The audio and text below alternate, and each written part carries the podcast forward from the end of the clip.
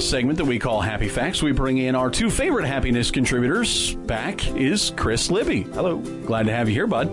Uh, we've also got Paula Phelps joining us. Hey. And what we do in this segment is we take our favorite facts from the world of positive psychology that we've discovered this week, share them, and talk about them a little bit. And then Paula takes these facts, gives you the research uh, behind them a little bit more in depth, and puts them in a blog that you can find on livehappy.com, which is fun for everybody. So let's start with Chris Libby's. My fact this week is uh, regular exercise provides positive emotional benefits, especially in older adults. See, I knew like when I work out, I feel better and I feel kind of cool about it. But if I'm older, like the if I wait to exercise for another ten years, it's going to be even better. Uh, pro- yeah, probably. And, uh, the You just have reason to survive those 10 years. Ah, it's going to be tough. The reason, well, I mean, exercise obviously benefits across all age groups, um, but it really has that greater benefit for the people from 45 to 64 years old. They have, um, it's here, 25% less likely chance to report daily stress. They uh, have a 45% less likely chance to uh, develop depression. And in the 65 and older crowd, uh, if they exercise 30 minutes three times a week, they have a 32% more likely chance to have a higher level of optimism about their life. That's very interesting. Mm-hmm. I can give you an example of this in action. My father in law is above the age of 60, and prior to him getting super into bicycles, Mm-hmm. I wouldn't say he was a depressed guy, but he was a lot more pessimistic that, ah, the country's going to, you know, in a handbasket. Mm-hmm. He got into bicycles after he moved. Ever since then, he's been the most positive guy, compassionate, all these different things. It's really affected his mood for the better. Well, I bet because when you release those endorphins, when you uh, exercise, it just makes it release that stress, relieves that stress, and uh, that's really the the main key in there. I think is the stress relief. Um, and also, you get that greater benefit when you're older because we deteriorate as we age, and unfortunately, and our metabolism slows down. So um, you have the greater impact from the exercise. I thought maybe it was because he's lost a lot of weight, and now all the ladies at the sock hop are like, "Hello, sir." Uh, but do you agree with Chris though that the, the endorphins and the and, and all of that are, are making a, a big bigger impact on the older people? Yeah, that has a huge effect on us, like the endorphins that it releases, and and we, we do get more energy. And in fact, exercise has been shown to be more closely tied to health than either diet or smoking in older adults. So that's I found very very interesting that it's it's that much stronger for us. And and so I do. I think a lot of it is because there is a greater room for improvement. Um, there's a lot of evidence how we do decline both physically and emotionally. We we slow down. We're we're less connected. And now we're doing these things that are connecting us with other, others, connecting us with ourselves and how we feel. And it really causes that, you know, upward spiral, spiral to uh, make us feel better. There's really a, a market here then for the local parks and rec departments to offer, you know, like senior exercise classes or senior softball leagues Well, or those silver sneakers programs. You see those everywhere, and, and those are hugely popular, and you can see why. Yeah. My grandfather, who's 90 years old, I may have talked about him before. Uh, he, the Palm Beach Post just ran a uh, story about him. Um, he's 90 and he still works every day and complains that he's getting his hours cut. But he's uh, outdoors in the sun. He's a mechanic, and that has kept him going. Also keeps the mind sharp too. Move on to our second fact. And since we just talked about uh, working and, and older folks, this goes right in with it. Paula says, What? What is your fact, Paula? First, I say thanks for the wonderful segue, Chris, because this is perfect. because it turns out that exercise isn't the only thing that affects you at, differently as you get older, and work does too.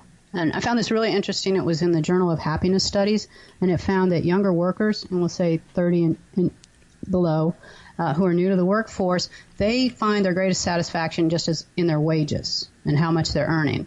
Whereas older workers, the older we get, the more um, the attitudes at work, the more positivity at work influence us just as much as our wages. So we value a positive workplace just as much as we value that paycheck. A couple of things. Number one, I think you picked 30 arbitrarily because you knew that would include me in there. Um, Well, it was it was actually in the study they talked about like 30 and younger felt like this, and it was like really. well, as this show uh, originally airs, uh, I've only got two more days, so I don't have to worry about it. Then I'll be fine. Then I'll value what uh, the You're old over the folks value. now. Yeah. Uh, but it, that's it's interesting to me, and I'm not d- d- dismissing the study completely uh, or at all.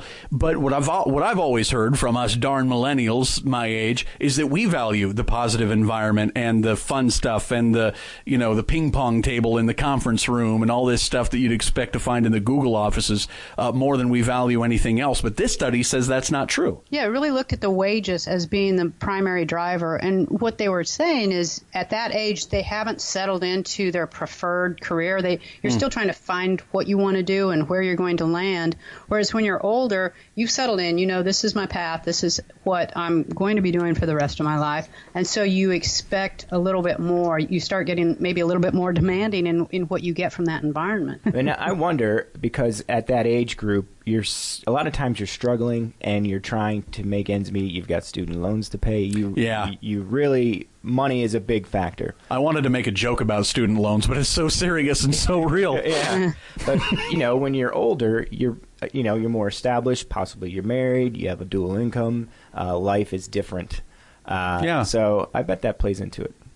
No, I think that's a really good point because like you said, eh, eh, I can remember just myself, even five years ago, uh, I was making less than I make right now, um, but I was more concerned with what my paycheck was. I like I I calculated it every two weeks. So like, okay, I'm going to have this, I'm going to do this, and I need to find a way to get more. I've got to go do this thing, got to go do this thing. And yes, I'm making significantly more than I made then, but uh, it's whatever. Nah, I know what's coming. Something, uh, some amount of money is coming, and I'm going to be fine. I've got a mm-hmm. savings account now uh, that's actually got money in it, so I'm less worried about these things. I'm more concerned with. Um, you know who I'm working with and, and what the atmosphere is there. Yeah. Does that make any sense at all, Paula? It makes perfect sense to me. You're lining up with a study, so way to go. Yay! Let's move on to our final fact, and this fact is maybe slightly dubious, but it was an interesting study. Smiling baseball players tend to live longer, mm-hmm. and it's not just because they are playing baseball and therefore are relatively healthy.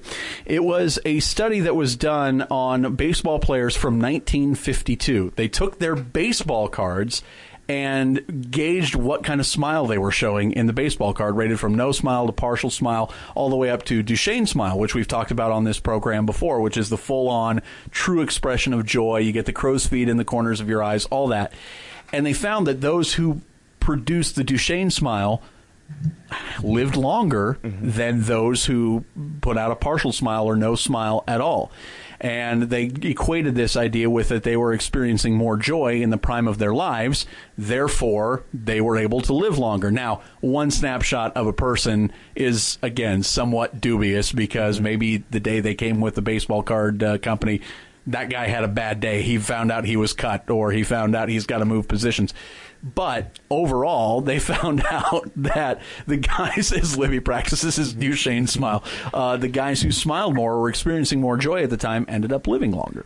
Yeah, there's a ton of research on the Duchenne smile, and when you are practicing it, and more times out of out of well, nine times out of ten, and I don't know where that number came from. I just made it up. But most of the time when you're doing it, you it's, it's an authentic smile, and that means you're authentically enjoying the moment. Mm-hmm. Um, and when you live your life that way, uh, you have less stress, like we've talked about earlier, um, and it, it, does improve. That's why I like this study so much because, and we've talked about it before um, in the magazine. It's come up. Martin Seligman mentions it in his book Flourish.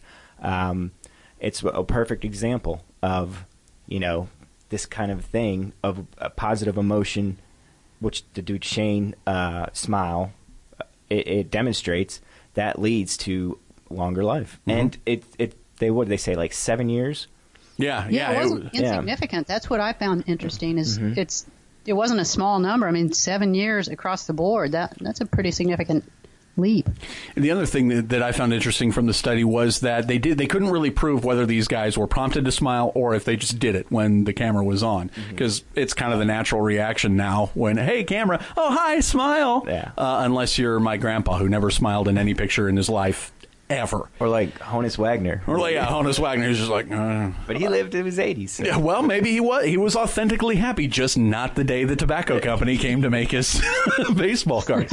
Uh, but the idea was that even if they were prompted to smile, if they were able to express that joy when prompted, mm-hmm. means they must have been living it. So they felt like that was kind of a, a variable that didn't need to really be considered in the in the study mm-hmm. uh, as it related to longer life. I, I, just found that very interesting as well. Yeah, I mean th- those are true feelings, and when you have and when you're living your life in those positive uh, in that positive way with positive emotions, you have higher energy, you have uh, you're more calm, uh, you have more pep. So, yeah. I mean, all of those things contribute. And just based on his career and the way things are going on the broadcast of the World Series, I think it's clear David Ortiz is going to live forever. yeah.